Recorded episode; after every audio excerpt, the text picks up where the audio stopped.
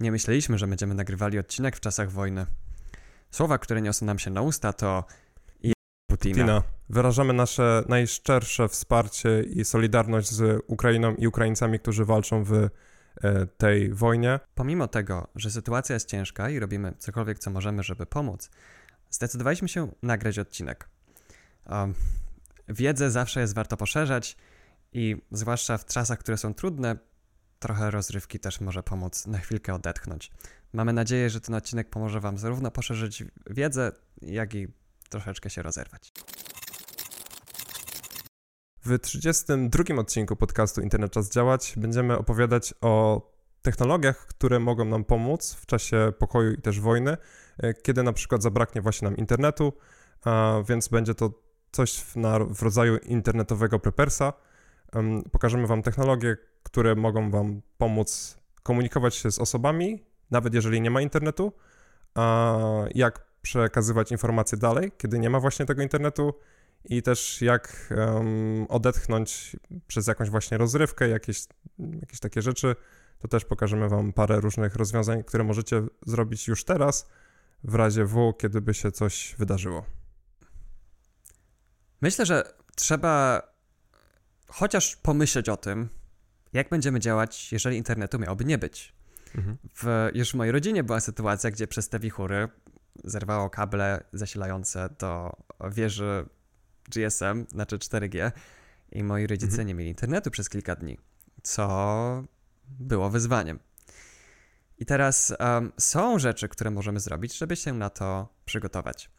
Jedną z aplikacji, którą troszeczkę trudno wytłumaczyć, e, jest Briar, który jest mhm. komunikatorem na smartfona, który pozwala rozmawiać nam, mieć czat pomiędzy dwoma telefonami, nawet jeżeli nie ma internetu. I teraz jak to działa? Briar wykorzystuje różne inne środki transmisji do tego, żeby dostarczyć wiadomość z punktu A do punktu B. Na przykład Bluetooth. Możemy się połączyć z kimś po Bluetooth i pisać sobie wiadomości. No ale wiadomo, Bluetooth nie ma zasięgu. Co jeżeli chcemy wysłać komuś wiadomość, kto jest poza naszym zasięgiem?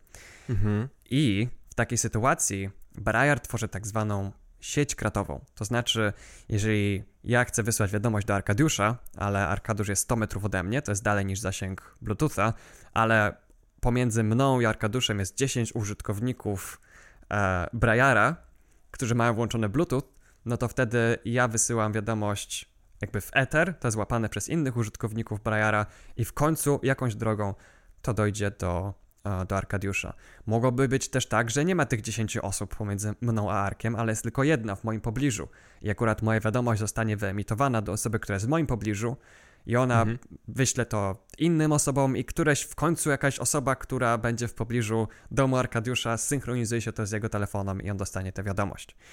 Um, więc jakby hm, to nie jest to nie, nie jest to błyskawiczne, Um, to może trwać dni, a może nawet lata, zanim wiadomość zostanie dostarczona, ale jest to jakaś opcja, żeby w e, obliczu braku internetu móc sobie wiadomości wysyłać. Oczywiście im więcej użytkowników takiej sieci, tym lepiej, więc mhm. w sytuacjach, kiedy na przykład nie wiem, ktoś idzie na jakiś protest albo na jakąś demonstrację i chce być, móc wysyłać wiadomości innym uczestnikom, nawet jeżeli internet zostanie odcięty, jest taka opcja. Briar wszyscy e, mają włączony i i z przodu i z tyłu marszu mogą być mhm. E, osoby, które wymieniają się ze sobą informacjami. Wiadomości są Też... szyfrowane, więc to nie jest tak, że jak osoba jak, z jakimś nosicielem tej informacji mhm. e, cudzej, to nie jest w stanie jej odczytać. E, dopiero od kiedy ona zostanie dostarczona do adresata, to wtedy może być odszyfrowana. Nawet możemy zestawić hotspot Wi-Fi na jednym z telefonów będący na przykład w takim marszu inni, którzy będą się podłączać do tego, będzie to wtedy troszeczkę większy zasięg niż Bluetooth i też jest możliwość wymiany komunikacji, czy tych informacji poprzez właśnie Wi-Fi, który nie musi mieć internetu, po prostu hotspot, który jest uruchomiony bez internetu jako takiego e, w telefonie. Nawet w obliczu braku jakiejkolwiek łączności bezprzewodowej jest opcja, żeby wymieniać, żeby być takim nie chcę powiedzieć nosicielem, bo to ma złe konotacje, ale takim kurierem informacji e, za mhm. pomocą kart SD. Może napisać wszystkie wiadomości, które mamy do wysłania, one są zaszyfrowane wtedy na karcie SD, dajemy komuś innemu kartę SD i on ją gdzieś dostarcza i po drodze może także na tej karcie SD zbierać inne informacje od innych użytkowników. Więc mhm. no jest to aplikacja, którą na pewno warto mieć pobraną. Ona nie zajmuje dużo, a nóż kiedyś się nam przyda, kiedy nie będziemy już mieli możliwości jej pobrać. A jeżeli nasz internet jest włączony, jeżeli jeszcze mamy dostęp do internetu, to przez Brajara możemy, mm, on jest sprzężony z siecią Tor, więc możemy wymieniać informacje przez Tora, mm, więc też jesteśmy odporni na, jaką, na jakiś taki mm, aspekt manipulacji tej informacji. Więc też na przykład, jeżeli nie mamy internetu i wyślemy tę wiadomość, to jeżeli w końcu podłączymy się do internetu, no to ta wiadomość w Brajarze zostaje rozesłana tam dalej do, do osób, które chcieliśmy poinformować. Z tego, co też wiem, to w Brajarze wymieniamy się kodami QR albo linkami pomiędzy dwoma użytkownikami, więc, więc też nikt nam nie będzie tak po prostu spamował jakimiś informacjami. Mhm. Mm. Tak, ta nazwa twojego użytkownika jest losowana, jest, e, nazwa twojego użytkownika jest generowana losowo i to jest mhm. bardzo długi ciąg znaków, który nie jest przewidywalny, to nie jest jak adres e-mail. Mhm. Um. I też um, te jakby te dane o koncie są trzymane na naszym urządzeniu, więc jeżeli musimy w, po prostu jak najszybciej pozbyć się naszego konta, to po prostu usuwamy aplikację Braille z naszego telefonu i wszystko um, wszystko znika w takiej formie, że po prostu zostało usunięte. Oczywiście zawsze można odtworzyć, jeżeli nie nadpisaliśmy tej, tej, tej, tej części pamięci w naszym urządzeniu, mhm. ale jakby to jest sposób na szybkie usunięcie informacji o naszym koncie i tak dalej. No ale też e, one będą u, od, u odbiorcy wtedy, te wiadomości, które wysłaliśmy, mhm. nie? Nawet jeżeli usuniemy z telefonu, um, to raz, ale, e, ale tak, no tutaj jest e, dla osób, które boją się, że na przykład ktoś wyłączył jakąś usługę i tak dalej, no Braille jest czymś, co czego nie da rady centralnie zablokować, no bo musieli. Nie jest scentralizowany. Tak, no, no tak, tak jak na przykład właśnie, tak jak właśnie nazywany w cudzysłowie tutaj dużym rysuje rosyjski a, Telegram, a, gdzie są informacje jakieś publikowane, wysłane, to wszystko jest oparte o internet, więc e, ciężko przesłać informacje w świat, jeżeli tego internetu tam mhm. nie będzie, nie? no to nie zrobisz tego telegramem. Dokładnie. Wiele razy w naszym podcaście również mówiliśmy o OSM Andzie i Organic Maps. To są aplikacje, które możecie pobrać z F-Droida i to są tak jak Briar e, i te aplikacje umożliwiają przeglądanie map OpenStreetMap i jakby tutaj takim naszym pomysłem jak może się to przydać, kiedy nie będzie internetu, możecie te mapy pobrać na wasze urządzenie. Nie musicie polegać na pobieraniu ich z internetu, możecie pobrać całą mapę na przykład jakiegoś województwa, jakiegoś kraju, jakiegoś miasta Um, bardzo szczegółowe mapy są to, bo są tworzone przez społeczność użytkowników, więc e, wszystkie ścieżki, jakby najdrobniejsze rzeczy możecie znaleźć na tych mapach. Mhm. No i możecie je trzymać właśnie na urządzeniu, więc można podążać jakąś nawigacją, jakąś lokalizacją poprzez GPS, do którego też nie potrzebujemy internetu, żeby działał. Łączymy się z GPS-em i możemy się nawigować na offline'owych naszych mapach, które pobraliśmy na nasze urządzenie. Tak. Nie zajmuje aż tak dużo, biorąc pod uwagę dzisiejsze pojemności urządzeń, e, pamięci w nich zamontowanych, więc jest to świetne. Mm, nawet jeżeli na przykład podróżujemy gdzieś, to pobieranie na przykład z roamingiem jakiejś mapy, no może nas na przykład dużo kosztować, jeżeli chodzi o pobieranie danych z internetu. Lepiej sobie na przykład to pobrać wcześniej i wtedy mamy gotowe e, podczas jakiegoś wyjazdu czy miejsca, gdzie jesteśmy, mieć gotowe offline'owe mapy.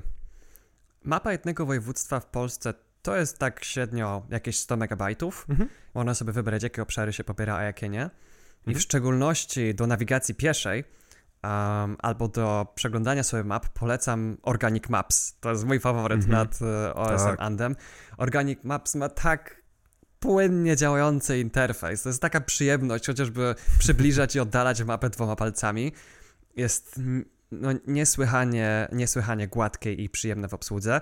A wymaga trochę przyzwyczajenia, bo czasem um, czasem no, jest za mało informacji na ekranie, żebyśmy na przykład wiedzieli, gdzie, gdzie coś kliknąć, ale jakby to są takie drobnostki i po używaniu tej aplikacji, nie, mhm. dwa, trzy razy to już to wszystko staje się jasne.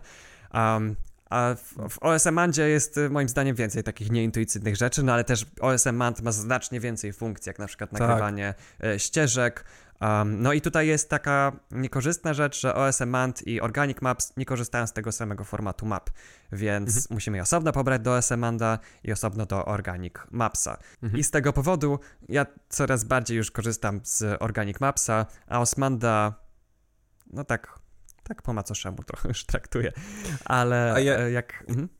Ja w tym miejscu powiem wręcz odwrotnie, ponieważ e, Organic Mapsa używam jak gdzieś pojadę, odwiedzam jakiś kraj, no to do pierwszej komunikacji, takiej, czy nawet komunikacji miejskiej no jakby mega mi się przydaje Organic Maps, ale jeżeli chodzi o podróżowanie samochodem, e, zdecydowanie OSM Ant, ponieważ um, przez ten rozbudowany interfejs mamy takie informacje, jak na przykład z którego pasa mamy skręcić w jaką uliczkę i tak dalej. Jak mamy więcej pasów na drodze, no to jest bardzo przydatne. W Organic Mapsie tego nie zauważyłem, żeby to było.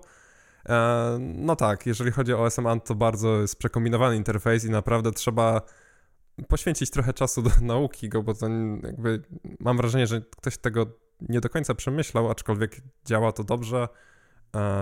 I to też działa bez usług Google'a, jeżeli nie mamy usług Google na telefonie, więc e, obie aplikacje jak najbardziej polecamy. No to ja jeszcze tak w obronie Organic Mapsa e, powiem, że e, Organic Maps znacznie szybciej znajduje trasy. O, e, okay. W OSMandzie, mhm. OSMand stara się znaleźć idealną trasę, biorąc pod uwagę mnóstwo czynników. No, no jak na przykład trwa. E, prędkość pokonywania trasy, nie? Bo wiesz, na przykład jeżeli tak. masz do pokonania 100 km, to możesz to zrobić na przykład drogą ekspresową, możesz jechać wiejskimi ścieżkami. Ale to Organic Maps też bierze pod uwagę. Tu jeżeli chodzi o, e, o OSM Manda, to on bierze także e, takie właśnie bardziej zaawansowane czynniki, jak na przykład to, że łatwiej jest skręcić w prawo na skrzyżowanie niż w lewo i takie, no robi tego mhm. mnóstwo i nie robi tego najbardziej efektywnie, w sensie znajdowanie trasy nawet takie, nie, 20-30 kilometrowej mhm. na nowoczesnym smartfonie, no się czeka, nie? E, na, mm. E, na Organic Mapsie jest to e, znacznie sprawniejsze. Um, ale, ale też w, w, w obraniu Asemanda nie pamiętam, czy w Organic Mapsie jest to, możemy wy, wy, wytaczać ścieżki takie cross, um, jak to się mówi, crossroadowe, czyli po prostu gdzieś na przestrzał, na, na szagę, jak to mówimy w Poznaniu, um, po prostu, wiesz, na przykład przez pola i tak dalej. Na pewno w Organic Mapsie to też jest, ale jakby widziałem w Osemandzie po prostu w interfejsie gotową taką funkcję, że to po prostu jakby mam to pod ręką. E, tak, jeżeli no. chodzi o, o, preferencje odnośnie algorytmu wybierania trasy w OSMandzie mamy zdecydowanie więcej do, o, do konfigurowania. No jeżeli ktoś korzysta z wielu różnych środków transportu, które nie są własnymi nogami, to tak, mhm. to, to w Osmandzie na pewno będzie więcej. No ja, ja, ja akurat no, albo pieszo, albo tramwaj, albo pociąg, więc... Um, Jeszcze wspomniałeś o, mhm. Jeszcze wspomniałeś też o tych różnych mapach. Um, tak, fajne jest to, że o, o, obie te aplikacje obsługują te same formaty, jeżeli chodzi o punkty, więc jak sobie przygotujemy w jakichś mapach punkty, które chcemy wgrać, no to po prostu jednym plikiem można to wgrać i te wszystkie pineski nam się dodają do tych map i no, można to ładnie zapisywać, więc um, no to są pliki KMZ, KMX, mm. um, więc są ładne, ładnie obsługiwane i parsowane, czyli odczytywane um, przez tę aplikację. Tak, tak, tak, tak. No tak, ale jest, y, ja naprawdę nie żartuję, kiedy mówię, że czasem włączam Organic Maps dla rozrywki, bo, bo to jest prawdziwa frajda. Ale um, Street Complete też ma fajne, fajne bardzo płynnie mhm. działające mapy, ale one są online, one nie mają funkcji offline. Mhm. Um, i, no i tam nie ma w ogóle funkcji nawigacji, ale korzystam też z wektorowych takich pseudo-trójwymiarowych map, co fajnie wygląda. Um, ale o tych wszystkich mapach to będziemy mieli co najmniej jeden odcinek, a myślę, że nawet trzy da radę z tego Dedykowany. zrobić. Bo tak. przemyśleń mamy mnóstwo projektów, o których mamy przemyślenia, to już jest w ogóle kosmiczna ilość. Jest potężna ilość cudownych aplikacji, o których po prostu przeciętny użytkownik nie wie, o których my się dowiadujemy po prostu przypadkowo. Um, więc uh, spokojnie, będzie jeszcze o tym odcinek. W każdym razie, tak podsumowując to, warto mieć offline'owe mapy, kiedy nie będzie internetu, będziemy mogli znaleźć dowolny adres, chociażby w naszym województwie. Um, te 100-200 megabajtów no, na telefonie sobie zamrażamy wtedy na, na informacje o mapach, aktualizujemy je na bieżąco i jeżeli, nie daj Bóg, przyjdzie potrzeba na to, żeby użyć tego, um, żeby użyć jakiejś nawigacji, kiedy nie ma internetu, to będziemy mieli opcję do tego. A dlaczego by takiej nie mieć? Okej, okay. czyli mamy już komunikator, mamy mapy. Co jest kolejne na naszej liście? Kolejne na naszej liście jest coś, czego jeszcze nie próbowałem, e, więc tutaj szef e, boso chodzi, ale z, zabieram się jak sójka za morze za skorzystanie z aplikacji Scuttlebutt, mm. która ma także aplikację o bardziej przyjaznej wymowie nazwie Manyverse. I tutaj Manyverse. to nie jest parodia Metaverse, Manyverse było pierwsze. Mhm. Manyverse e, i ten Scuttlebutt to jest sieć działająca trochę jak Briar. To znaczy, że znowu tworzy się taką komunikację w sieci kratowej i też są różne mhm. media, za pomocą których te informacje można przenosić i też różni ludzie mogą być nosicielami informacji, ale tam przeznaczenie jest bardziej do takiego mikroblogingu. To jest taki troszeczkę um, w stylu Briara odpowiedź na Twittera, Mastodona i tak Dokładnie tak dalej. Tak. Jest mhm. to w stanie działać bez, e, bez internetu. I nawet możemy po prostu sobie pisać jakiegoś mikrobloga i e, to, co wiem, że w Scuttlebacie jest, to jest coś takiego jak e, to się chyba nazywa pub, że można przyjść mhm. i tam podłączyć się i tam inni ludzie, to jest taki komputer podłączony do na przykład sieci bezprzewodowej, my się z nim łączymy i tam inni ludzie zostawiają swoje posty, część z nich może być publiczna, część z nich może być zaszyfrowana um, i nawet jeżeli to były posty opublikowane tydzień temu, rok temu, no to możemy je sobie wczytać, jeżeli wcześniej nie mieliśmy ich w naszej bazie i tak jest taka rozproszona sieć, w której każdy użytkownik może mieć różne informacje, ale im częściej oni się spotykają, tym bardziej się to wszystko uspójnia i każdy może mhm. wiedzieć, co jest czym. Podobnie, y, znaczy to jest, podobną rzeczą jest y, Sneakernet i to jest, um, to jest po prostu określenie na, na, na sneakersy, czyli na, na, na, te buty, na te adidasy, no i net jako sieć i w tym mamy coś takiego, że po prostu wymieniamy się informacjami poprzez pendrive na przykład, jeżeli też warto mieć na przykład jakieś nośniki danych u siebie w mhm. formie na przykład pendrive'ów czy dysków twardych, bo możemy różne dane roznosić, tak jak, wiesz, tak jak w tych pubach, które są w Scuttlebacie, to tak możesz również roznosić informacje poprzez, no, po prostu pieszo chodząc od osoby do osoby, podłączając to do komputera A, i zmieniając się informacje. Dlatego sneakernet. Zrozumiałem, myślałem, że ktoś chowa pendrive'a w bucie i nie, nie, nie. To są te filmiki, nie, nie. Chodzi że ludzie spróbują w, jakby znaleźć tanio jakieś drogie buty, sneakersy i tak dalej. nie, nie, nie, ale tak, tak, tak, tak, ale jakby to też jest, e, jakby to jest inna opcja, jaką możemy też wymieniać informacje, nie? Po prostu um, na przykład kolekcjonować to z naszego komputera na jakiegoś pendrive'a i iść do, punkt, do punkt, z punktu A do punktu B, E, nasz, nawigując się naszymi mapami, które wcześniej pobraliśmy i, i wiesz, i wtedy hmm. wymienić się tą informacją z kimś w tamtym miejscu poprzez ten pendrive, na mhm. przykład. To, Czyli tak, Stickernet to nie jest jakaś aplikacja, tylko jest po prostu nie, nie, nie. Ro, ten rodzaj transmisji danych tak, tak, tak, tak, tak. oparty Jakby, o buty. Też um, wiele korporacji to wykorzystuje, jakby wielkich firm, które muszą przeorać dużą ilość danych z, z jednego miejsca do drugiego komputera na świecie na przykład, po prostu łatwiej jest, wiesz, jakby internet jest ograniczony, jeżeli chodzi o prędkość do jakiegoś stopnia. Czasami łatwiej jest um, zapakować w, w, samolot na przykład, nie? Jakby um, stertę dysków twardych, czy jakichś nośników innych danych i po prostu, wiesz, z punktu A do punktu B to wszystko przewieźć i mhm. będzie to wtedy ta prędkość przesyłu będzie znacznie szybsza niż byś użył możliwie najszybszego internetu, którego mamy aktualnie, jakby możliwość jakby takiego wysyłania, nie? Tak, nawet mierzona w, w megabitach tak, na sekundę. Dokładnie tak, dokładnie tak. Mhm, z punktu A do punktu B. Uh, tak, no, um, więc obyśmy nigdy nie musieli korzystać z tych um, z tych alternatywnych środków transmisji, jednak myślę, że na pewno warto. Z Briarem już miałem swoje, e, mhm. swoje e, ja pierwsze kroki i jakby no kilka wiadomości sobie wysyłałem, zobaczymy jak to działa. Uwaga, w Briarze fajnie jest, póki jeszcze jest internet, wymienić się z osobami swoimi loginami.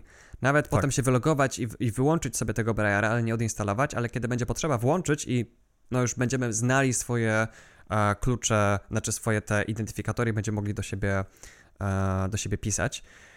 Um, i tak, więc, więc to jest coś, co definitywnie ktoś, kto chciałby być prawdziwym internetowym prepersem, to żeby się z tym zapoznał. Czyli mamy komunikatory oparte o Sneakernet, tak to się nazywa? Mhm, okay. Sneakernet. Oparte o Sneakernet. Potem mapy offline'owe i I także no, sieci społecznościowe oparte i mikroblogging oparty o ten, o ten sneakernet, bo takiego rodzaju wymiany informacji no właściwie nie da rady w pełni zablokować. To jest mhm. niecenzurowalne. W przeciwieństwie do sieci GSM, jeżeli na przykład nie byłoby internetu, mielibyśmy na przykład wykupioną dużą ilość nie wiem, pakietów SMS-ów albo nielimitowane SMS i załóżmy, że sieć GSM cały czas by działała, to łatwo jest podsłuchać um, nasze wiadomości, które wysyłamy poprzez SMS-y i połączenia, które wykonujemy telefoniczne, mhm. więc um, właśnie na przykład to szyfrowanie w Brajarze jest świetnym zabezpieczeniem do tego, żeby nie dało się łatwo odczytać naszych wiadomości. Nie? W przypadku SMS-ów um, zestawiamy samochód, specjalny pojazd z anteną obok, e, obok prawdziwej anteny i mhm. przechwytujemy po prostu informacje, które płyną, które są wysyłane. Jakby to są w postaci jawnej zaszyfrowane, chyba tylko w jedną stronę, a później jest odszyfrowywane, już idzie do odbiorcy, jak dobrze pamiętam, Um, Tutaj szczegółów nie znam, ale możemy włączyć szyfrowanie w SMS-ach i właściwie w dowolnej innej aplikacji. W Androidzie jest aplikacja, którą zalinkujemy w artykule, um, mhm. która pozwala korzystać w, z szyfrowania w dowolnej aplikacji. Po prostu piszemy swoją wiadomość i przed mhm. wysłaniem ona ją szyfruje. Mhm. I druga osoba musi mieć tę samą aplikację zainstalowaną um, i po otrzymaniu wiadomości ona ją deszyfruje. I ta aplikacja jakby robi taką drugą warstwę na ekranie, na której zarysowuje te zaszyfrowane wiadomości i e, pisze ich odszyfrowaną postać, ale w mhm. transmisji, nawet jeżeli ktoś będzie zaszyfrowana to, to po prostu... transmisję SMS-ową tak. to nie odszyfruje tej warstwy z naszej, tak, naszej aplikacji. Tak, tak, tak, tak, tak. Teraz właśnie wpadłem, no, już pamiętam o jakiej aplikacji mówisz, nie pamiętam jak się ta aplikacja nazywa. Eee, może warto, żebyśmy teraz to sprawdzili. Sprawdziliśmy szybko w, Andro w Droidzie, ta aplikacja nazywa się Oversec. Zalinkujemy do niej w naszym, na naszym blogu, w naszym artykule do tego odcinka, więc e, jeżeli jesteście zainteresowani wysyłaniem e, na przykład SMS-ów albo też innych wiadomości w innych e, czatach, e, w aplikacjach, które będą dodatkowo zaszyfrowane, to jest to ciekawa mm, opcja. Aplikacja wciąż nie działa z Telegramem bo tak. aplikacja wymaga wsparcia dla informacji o dostępności zapisanych w wiadomościach, więc. E, Ale z SMS-ami śmiga, także tak. można tego użyć. I faktycznie nie pomyślałem wcześniej, jak mówiłem o tych SMS-ach, że faktycznie no, możemy to zaszyfrować i wtedy jakby ten przechwytujący e, zły człowiek z czarną skrzynką po prostu zobaczy zaszyfrowany tekst, a nie. To się musiał obejść z No. Um, warto też zawczasu zainstalować sobie program do obsługi torrentów. Są legalne zastosowania dla torrentów, nie bójcie się. W szczególności torrenty przydają się, kiedy chcemy udostępnić jakiś duży plik wielu osobom, które są w naszej sieci lokalnej. Są, nie korzystajcie z uTorrent albo z MicroTorrent, czy co jakkolwiek to się nazywa. To mm -hmm. jest program, który kiedyś był fajny, ale teraz jest niefajny. A, I. E, nie, dlaczego jest niefajny, napiszemy w artykule. No, ma, miał problemy z e, wdrażaniem reklam mm. i skryptów śledzących, i był ciężki. Generalnie, no. E, o ile się nie mylę, było tak, że po prostu kiedyś to był taki hobbystyczny projekt, a potem ktoś to kupił i wszystko się rozkrzeczyło. Um, więc e, programy, które za to polecam, ja osobiście z mojego doświadczenia, to są Transmission i um, Deluge? Delage? Delu Deluge się pisze. Nie Deluge. wiem, jak się czyta. Nie ja używam Transmission, ale... Tak, Delage, tak, tak, tak. Deluge... Będę mówił Delage. Przykro mi osoby, które są po filologii angielskiej, jeżeli wymawiam to źle. Um, ale tak, Delage jest także na Windowsa uh, i to jest dokładnie ten sam program na Linuxie i na Windowsie. Chyba nawet jest na macOSie, ale... macOS. Um, I dlaczego właśnie? Bo, bo w obydwu tych programach można włączyć coś, co się nazywa Local Peer Discovery. I to jest coś takiego, co sprawia, że możemy utworzyć własnego torrenta. Znaczy, bez Local Peer Discovery też możemy utworzyć własnego torrenta, ale jak mamy włączone Local Peer Discovery, to osoby, które są w naszej sieci domowej, mogą od nas pobierać ten plik. A więc jeżeli jesteśmy w sytuacji, w której wchodzimy na halę, w której jest tysiąc osób i chcemy wysłać im jakiś plik, ale nie ma internetu, to możemy postawić router, kazać im się podłączyć do tego routera, e, podać im link do torrenta jakąś metodą Um, I oni wtedy ten torrent mogą pobierać z naszego komputera i także z komputerów innych. Jak już pierwsza osoba to pobierze, no to teraz z tych dwóch komputerów można pobierać ten duży plik. Mhm. Jak trzecia osoba pobierze i to tak wszystko między sobą będzie krążyło. Bardzo szybko się rozpędzi. E, tak, i wtedy na przykład osób, jak już wysłają. kilka osób ma ten plik, to osoba, która przyniosła ten plik na tę halę może zamknąć laptopa, pójść, a, a ten plik nadal może w tej sieci krążyć, a, ponieważ ten torrent na, nadal zachowuje swoją tożsamość. Więc e, jest to sprawna metoda na udostępnianie dużych, o, dużych plików, jeżeli taka potrzeba przyjdzie. No i także jest to fajne narzędzie do udostępniania plików przez internet. Niestety, um, jeżeli nie ma się publicznego IP, albo w mhm. niektórych warunkach sieciowych, czasem jest bardzo trudno utworzyć własnego torrenta, ale jeżeli chodzi o sieć lokalną, to właściwie taka opcja zawsze istnieje. Um, jesteśmy sobie podłączeni do tego samego routera i pliki wysyłamy między sobą uh, za pośrednictwem tego. Jeżeli ktoś komuś na przykład zerwie połączenie, to każdy klient torrenta potrafi wznowić pobieranie od połowy, albo jeżeli ma pobrane tylko jakieś e, luźne kawałki tego, to sobie pobierze to, co potrzebuje. No, no, no fajnie, torrenty już istnieją tak długo, a, że są taką już Dojrzałe. nudną, sprawdzoną technologią. To jest rodzaj mhm. technologii, który lubię najbardziej. A dla porównania, jak już tak zasypaliśmy żargonem informatycznym, to my, kiedy ja montuję coś z naszego podcastu i innych rzeczy, to musimy też przesłać bardzo duże ilości plików pomiędzy naszymi komputerami. To są gigabajty danych. Mhm. My akurat do tego, przez to, że nie mamy, przynajmniej ja nie mam publicznego IP, e, korzystamy z tunela otwartego przez nasz, nasze serwery VPS-owe. E, o których też kiedyś zrobimy odcinek, jak w ogóle sobie tworzyć taki serwer i jak sobie stawiać własne usługi i właśnie przez takie serwery przesyłamy te pliki. E, dzieje się to, zajmuje to tyle czasu, ile mamy, jakby, jakie jest nasze um, prędkość naszego internetu, jakby to jest nasze jedyne ograniczenie i prędkość naszego serwera. A, że ja mam dość, dość wolne wysyłanie, prędkość wysyłania w internecie. To trochę zajmuje.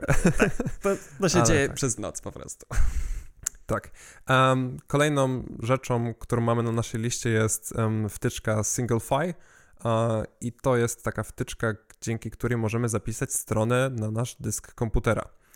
Uh, internetową stronę. I teraz, y, dlaczego w ogóle taka wtyczka, kiedy możemy to zrobić prosto z przeglądarki? Otóż, tak jak nazwa wskazuje, SingleFi, pojedynczy plik, w przypadku zapisywania tego, kiedy to robimy przez przeglądarkę, zapisz jako i ten strony zapisujemy na przykład, jest to um, jakaś podstrona Wikipedii, no to zapisują się nam obrazki oddzielnie, pliki stylów, arkuszów styli, które... To taki katalog. Katalog cały tej strony i plus ten plik um, HTML-owy, który jest tą, jakby tym plikiem strony, który od, przez który wchodzimy, odpalamy to w przeglądarce i widzimy tę stronę, że się nam wyświetliła. A Single File jest wtyczką, która pobiera te wszystkie treści, pakuje to wszystko w jeden plik i ten jeden plik jest już tą naszą całą stroną, którą zapisaliśmy, którą widzimy na ekranie naszego komputera. Więc jeżeli mamy jakiś artykuł z Wikipedii, um, czy cokolwiek, co byśmy chcieli w prosty sposób zapisać, to tą wtyczką możemy to zapisać do jednego pliku, no i przesłać komuś. Jedną z zalet tej wtyczki, e, dodatkową, w porównaniu do zwykłego zapisywania stron, robiąc prawem zapisz jako, jest to, że ona lepiej sobie radzi z, e, z takimi nowoczesnymi mm, stronami, tak, tak, tak, tak które tak. style e, czy informacje o kolorach, rozmiarach elementów na stronie um, generują nowoczesny sposób. Um, niektóre przeglądarki, właściwie Firefox i Chrome nie radzą sobie z zapisywaniem takich styli. One po prostu nie są obecne w tych zapisanych plikach, a ta wtyczka a, radzi sobie z nimi doskonale i mamy plik, który wygląda dokładnie tak, jak to, co widzieliśmy na ekranie. Bardzo tak, przydatna rzecz. I też właśnie tak jak powiedziałeś, jak zapisujemy to naszą przeglądarką, to czasami są jakieś rzeczy, które się doładowywały później i um, na tej stronie jakoś dynamicznie i okazuje się, że odpalamy ten plik i jakichś obrazków nie mamy w ogóle wczytanych, albo jest rozjechana strona, bo, bo czegoś tam zabrakło. No mhm. właśnie ta wtyczka to ogarnia bardzo fajnie. Jest, e, jest trudno. Okej, okay, czyli mamy komunikatory, mamy e, mapy, mamy możliwość wymiany plików przez torrenty, mamy sieć społecznościową, mamy wtyczkę, dzięki której możemy zapisywać nasze strony Mhm. Więc myślę, że możemy przejść teraz do tematu, w którym możemy zapisywać jakieś większe treści, znacznie obszerniejsze, jak na przykład filmy czy audio. Tak, jak e, no, bardzo ważną rolą technologii jest także dawanie nam rozrywki. I tej rozrywki potrzebujemy, żeby nie osiwieć w dzisiejszych czasach. Po prostu trzeba czasem na mhm. chwilkę się odłączyć i to przy użyciu technologii jest po prostu bardzo łatwe. Owszem, można to robić bez technologii, ale są czasy, w których może ktoś nie mieć czasu i sił, żeby się tego nauczyć. Um, więc e, w sytuacji, w której polegamy na jakichś um, filmach czy muzyce, uh, na tym, że to pomaga nam zachować dobry nastrój, utrzymać się w siłę, czy znaleźć motywację. Kondycji, kondycji psychicznej też. Uh... Dokładnie. To um, jeżeli nie będzie internetu, pytanie, czy będziemy mieli dostęp do tych treści. Jeżeli są kluczowe, ważne dla nas treści, których nie chcemy stracić, warto pobrać sobie czy to filmiki z YouTube'a, czy muzykę um, na, na naszą pamięć trwałą, która będzie działała bez internetu. I świetnie się w tym sprawuje aplikacja NewPipe. Jest dostępna w F-Droidzie. W Google Play raczej nigdy nie będzie dostępna. A to jest aplikacja, e, która pozwala um, oglądać filmiki na YouTubie, a także zapisywać je, oglądać je offline, e, słuchać muzyki z YouTube'a, kiedy e, jest wyłączony ekran. Wyłączony ekran. I zapisywać na przykład tylko audio z filmu, jeżeli zależy nam tylko na muzyce.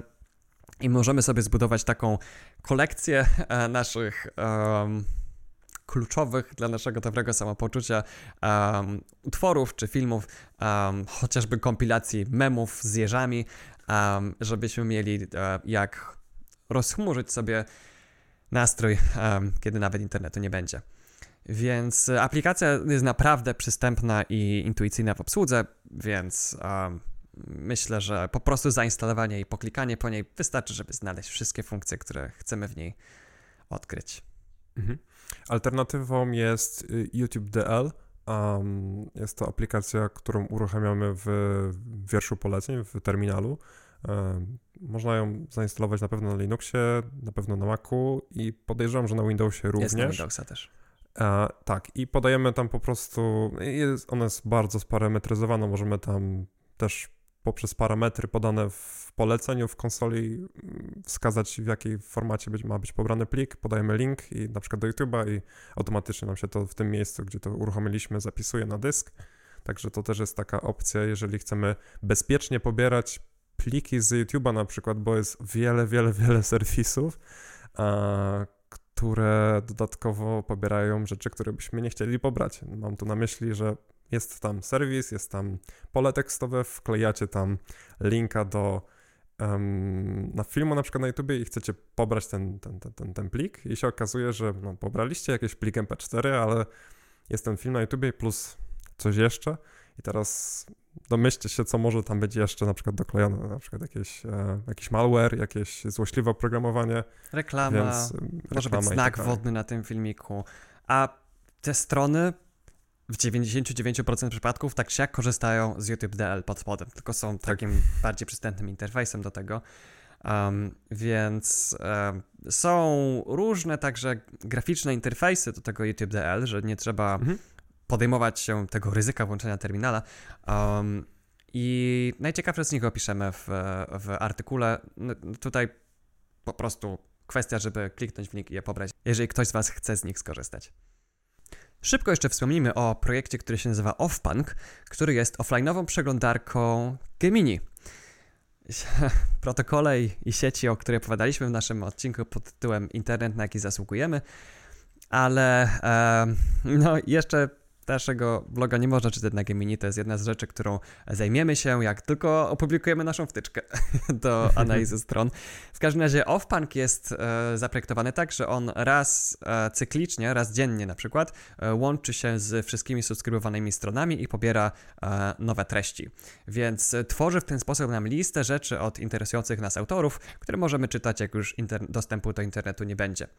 Dzięki temu, że Gemini jest bardzo lekkie, no to te artykuły pobierają się bardzo szybko i są, e, i są e, no, nie zajmują nam setek megabajtów, tylko po mhm. prostu no, to są kilobajtowe tematy, więc możemy ich sobie nagromadzić mnóstwo, także będzie czytania, czytania na długie, zimowe, bezinternetowe wieczory. Mhm. A jeszcze teraz mi tak do głowy przychodzi um, aplikacja Antena Pod, e, dzięki mm. której możecie słuchać podcastów i również w niej możecie dzięki jakby naturze RSS-a i tego, jak jest wymieniana informacja poprzez technologię RSS, są tam po prostu w RSS-ie zaszyte linki do plików. E, antena pod, na którą możecie również pobrać z Androida, um, korzysta z wielu różnych um, indeksów um, podcastowych, więc nasz podcast i wiele, wiele, wiele innych można tam znaleźć i można ustawić na przykład pobieranie automatyczne, kiedy jesteśmy w sieci Wi-Fi, ilość tam odcinków, możemy pobrać wszystko jak popadnie, więc też można łatwo, szybko sobie zbudować listę do słuchania, kiedy nie ma internetu. Tak, ja, ja właściwie nie streamuję podcastów w ogóle, tylko pobieram je zawczasu i mhm. um, tak jest po prostu też ekologicznie. Jakby mniej mhm. czasu jest włączona karta sieciowa, mniej jest transmitowanych fal. Um, bateria też się cieszy, jak nie musi tyle mieć karty sieciowej włączonej. Mhm. Więc tak, Antena Pod jest tak świetnym projektem, jest open source'owa, jest darmowa, jest szybka, wspiera offline'owe rzeczy, jest, um, to jest po prostu program, na jaki ludzkość nie zasługuje, a tak siak go ma. jest cudne. To je, jeszcze w kontekście jakby cały czas, um, kiedy jeszcze internet jest, to przy, mam w głowie Sync Think, chociaż tutaj można go używać również w sieci lokalnej. Mhm. Jest to aplikacja do łatwego wymieniania plików um, pomiędzy różnymi urządzeniami, które znajdują się w naszej sieci lokalnej. Można też to robić przez internet, jeżeli się ustawi to na swoim serwerze, ale w sieci lokalnej to działa bardzo łatwo. E, parują się ze sobą urządzenia i wymieniają się plikami, więc jeżeli mielibyśmy wielu domowników i chcielibyśmy, żeby jakieś ważne pliki, um, dajmy na to zdjęcia jakichś dokumentów czy coś w ten deseń, były na każdym urządzeniu i żebyśmy byli pewni, że każde urządzenie, które jest w naszym domu, ma te pliki, to SyncThing jest świetną rzeczą, kiedy połączymy się z naszą siecią mm, Wi-Fi w naszym sieci lokalnej, to wtedy automatycznie wykrywane są te zmiany i wysyłane do wszystkich urządzeń. Jeżeli jakieś urządzenie na przykład coś zmieni, to możemy to ustawić tak, że inne na to nasłuchują i pobierają te wszystkie rzeczy, więc y, to też jest jakiś taki sposób, gdzie nie musimy do końca pamiętać o tym, że ok, muszę zgrać ten plik tu, tu, tu i tu, tylko ta, ta wymiana informacji działa, działa po prostu automatycznie. Tak, i to jest aplikacja, która jest świetna, nawet jak jest internet, to działa po prostu tak. Lepiej niż Dropbox, bo mhm. to, co może, jak na przykład chcę synchronizować swoje notatki z telefonem i z komputerem, to um, jeżeli komputer i telefon są w tej samej sieci, zapisuję i od razu jest wymienione wszystko przez lokalną sieć, w ogóle nie musiał mhm. tego opuszczać a, a, mojego domu. I, ale e, właśnie dzięki temu, że jeszcze mój serwer pośredniczy w tym wszystkim, no to jak się zdarzy tak, że nie wiem, mój telefon akurat nie miał włączonego Wi-Fi, jak jakieś zmiany zaszły, to tak siak, jak jestem poza domem, to te zmiany sobie mogę dociągnąć. Więc a, tak, jakby to jest świetna obserwacja, że też syncing, jak nie ma internetu, a, jest się nam w stanie bardzo przydać. Ja go osobiście używam do wymiany pliku menadżera haseł, e, w mhm. którym trzymam swoje hasła. Jeżeli na przykład zedytuję na jednym z moich um, trzech komputerów i ten, ten plik i dodam jakieś nowe dane do logowania do jakiejś albo zapiszę po prostu jakieś ważne informacje w menadżerze haseł, w moim pliku do tej bazy, te, te, tego menadżera haseł, to automatycznie ta informacja zostaje rozpropagowana do innych urządzeń, więc na telefonie, gdzie też korzystam z tego samego pliku, od razu ten link jest, e, ten, ten, ten, ten wpis w tej bazie jest od razu dostępny, więc to jest mhm. mega, mega przydatne i nie muszę myśleć o tej wymianie i działa, działa to bez pośrednictwa podmiotów trzecich, więc mhm. um, cały czas ta, ta, ten, ten plik z tą bazą danych, tych haseł trzymam po prostu na swoich urządzeniach, a nie na jakichś e, chmurach podmiotów trzecich. Na komputerach cudzych osób, krótko mówiąc. Dokładnie. Um, ale tak, i w najnowszej wersji SyncThing jest taka opcja, że możesz niektóre urządzenia, z którymi udostępniasz pliki, oznaczyć jako niezaufane. I mhm. wtedy informacje do nich będą wysyłane w zaszyfrowanej postaci i właściciel tego urządzenia, na którego wysyłasz te pliki, nie będzie miał dostępu do ich treści. Ostatnią rzeczą, która mi przychodzi do głowy, kiedy jest internet, e, to warto, to jest ogólnie dobra praktyka, aktualizować swoje oprogramowanie, aktualizować swoje urządzenia, systemy operacyjne, jeżeli jest to tylko możliwe, ponieważ możemy mieć wtedy lepsze doświadczenie z tych aplikacji. Załóżmy, że mamy jakąś aplikację zainstalowaną i jest jakaś kluczowa funkcja, którą chcemy użyć i okazuje się, że w jakichś dziwnych przypadkach ona, ta funkcja nie działa.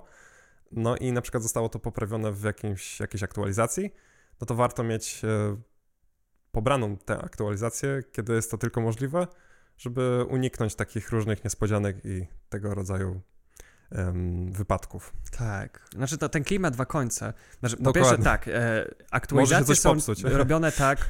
Na Linuxie możesz sobie zainstalować aktualizację systemu i pakietów, po prostu mhm. pożyczając, pożyczając te pakiety od sąsiada, który ma już je pobrane jako pliki. Um, mhm. Na Windowsie i na innych systemach może być już z tym trudniej.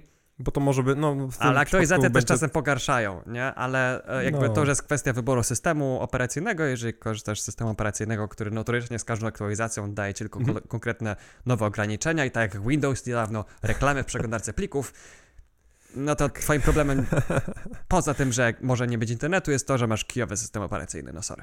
Okej, okay, to jak mnie Kuba już tak zasypał tymi właśnie um, newralgicznymi update'ami, to um, F-Droid daje nam taką możliwość, gdzie możemy pobrać starszą wersję, więc jeżeli macie sytuację, w której aktualizację, zaktualizujecie jakiś program i się okazuje, że on działa um, gorzej, to możecie pobrać jego starszą wersję, więc możecie jego pobrać w szczególności poprzednią wersję, która była opublikowana przed tą aktualizacją i wtedy możemy mieć ten plik zapisany na naszej pamięci urządzenia i, i ustawić, żeby ten, ta aplikacja się nie aktualizowała, jeżeli wszystkie funkcje działają poprawnie. To też jest jakiś um, sposób na to, żeby uniknąć takich niespodziewanych aktualizacji, które nam coś jednak popsuły, nie? Mhm. Dokładnie.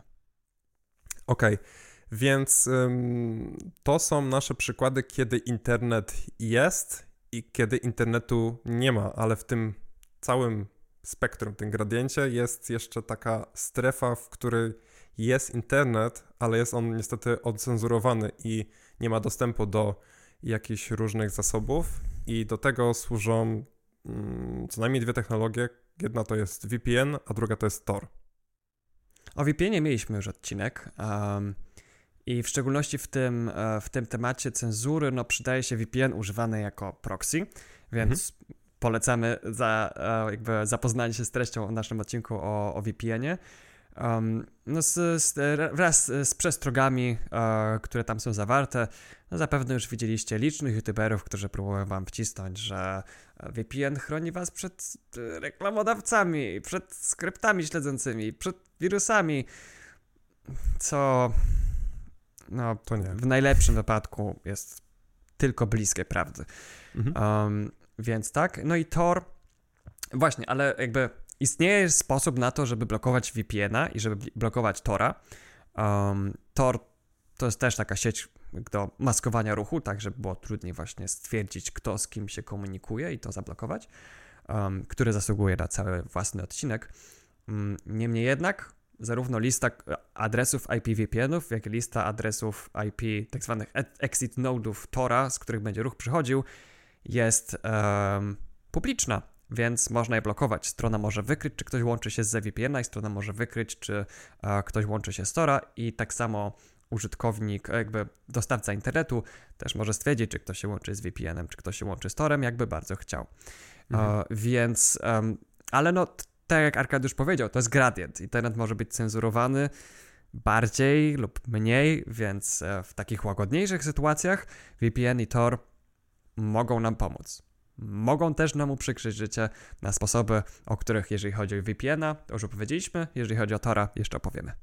Powoli dopływamy do brzegu, więc y, krótkie przypomnienie. Jeżeli słuchacie tego odcinka na jakiejś korpo platformie typu YouTube albo Spotify, pamiętajcie, że można także nas słuchać na Funkwailu, na aplikacjach do podcastów i na naszym PeerTube. Linki znajdziecie w naszym artykule i na naszej stronie internetowej. Mamy także konto na Patronite. E, wszystkim patronom dziękujemy serdecznie za wsparcie. Na naszym profilu patronite'owym możecie znaleźć informacje o tym, jakie mamy cegiełki. Osoby, które wybrały najwyższą cegiełkę wsparcia nas, doznają zaszczytu bycia wyczytanym z imienia nazwiska na koniec naszego odcinka, co też Arkadiusz zrobi. Ale zanim to zrobię, jeszcze takie drobne przypomnienie – że jeżeli chodzi o PeerTube'a, o technologię taką jak aplikacja Funkway, um, również z tych aplikacji możecie pobierać treści bezpośrednio z ich interfejsów. Nie ukrywają tego tak jak YouTube. Czyli jeżeli znajdziecie jakiś film na YouTube, to bardzo łatwo go pobrać bez żadnych narzędzi, po prostu naszą przeglądarką i tak samo na Funkwailu. Jest po prostu Więc, przycisk e, pobierz. Dokładnie tak, nie jest to w żaden sposób ukryte. Więc osoby, które wybrały największą cegiełkę są to Bartek Sobala, Adrian Orłów, Filip Fifando, Mateusz Jabłoński, Dawid Gosławski, Ernest Wiśniewski, Macin Karwowski, Grzegorz Hilczuk, Arek K., Krzysiu Weiss, SMPC, Damian Haugas, Grzegorz Ciechocki, Łukasz Hawryłko, Sylwester Brzeczkowski i Miklo. Bardzo serdecznie Wam dziękujemy. Dziękujemy również e, patronom, którzy wybrali mniejsze cegiełki i widzimy się w kolejnym odcinku naszego podcastu. Oby porady z dzisiejszego odcinka nigdy Wam się nie przydały. Trzymajcie się. Cześć. Do zobaczenia. Cześć.